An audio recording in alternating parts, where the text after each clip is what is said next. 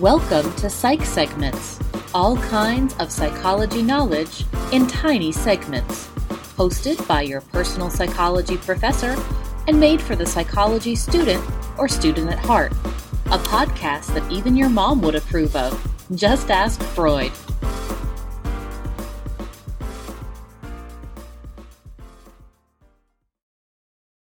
Welcome back to Psych Segments. I'm glad to have you with me today, and if you're following along with a calendar, it is the beginning of fall semester. So, for many of you, that means going over the intro chapter in Psych 101, and that means covering research methods. Now, one of the most common topics to talk about in research methods is the understanding of what a correlational study is.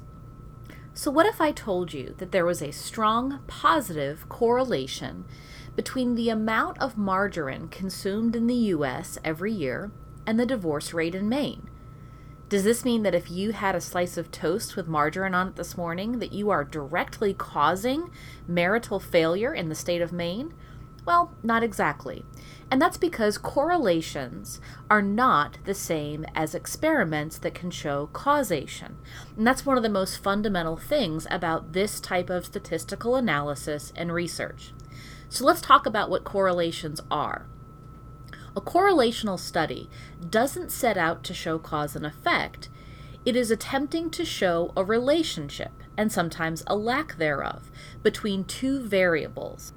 And since we're not looking to establish cause and effect, we don't have to worry about things like control groups and other issues that you would in a typical experimental study.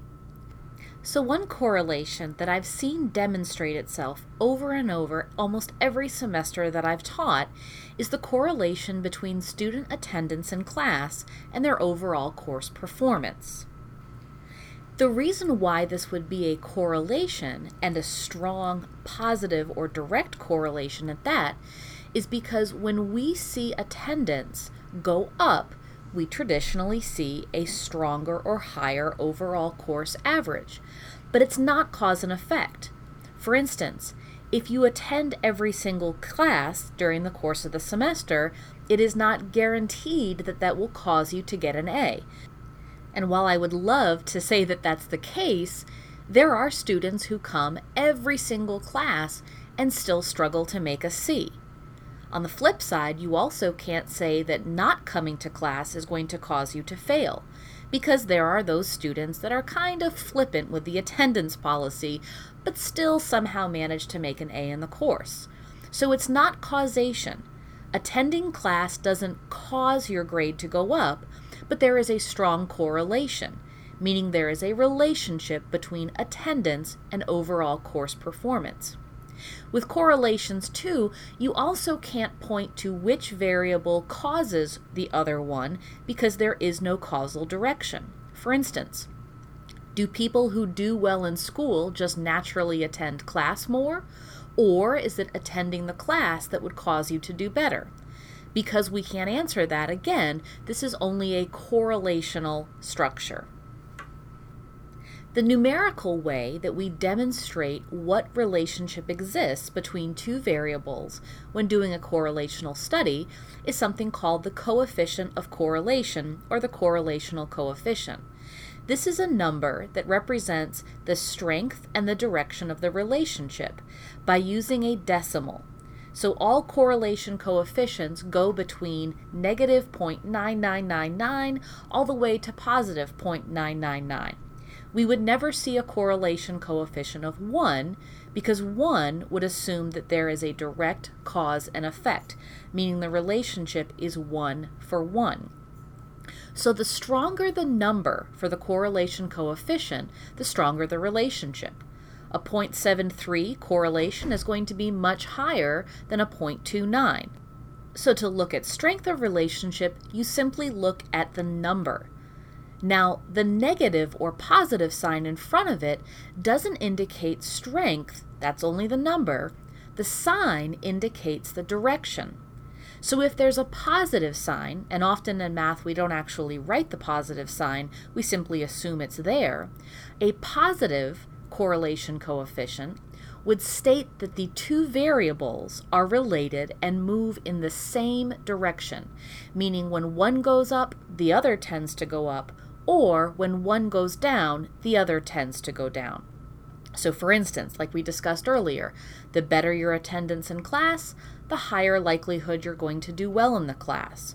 Or you could say, the lower my intake of fat, the lower my risk of heart disease.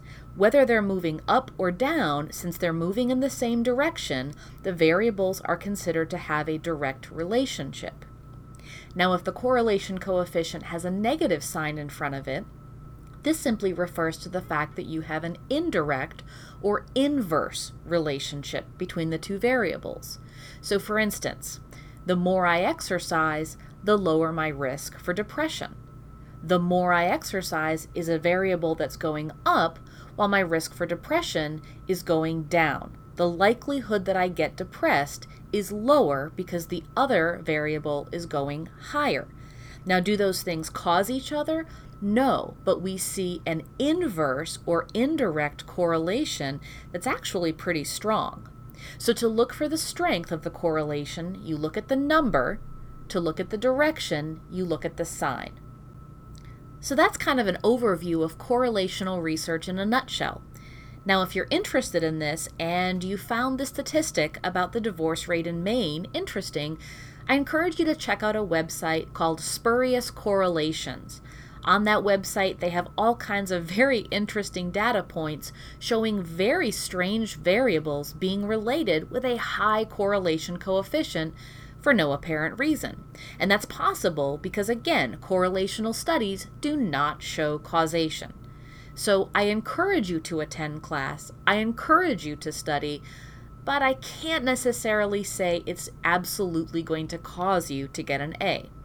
However, listening to this podcast will also help. Thanks for listening to this episode. If you just started a new semester, you probably don't have a test for a good number of weeks, but it's never too early to start studying. If you've enjoyed today's episode of Psych Segments, subscribe to the podcast and leave us a review. You can also follow us on Twitter and Facebook for more psychological knowledge and to suggest topics for future episodes. This podcast exists so that you can survive Psych 101. Thanks for listening.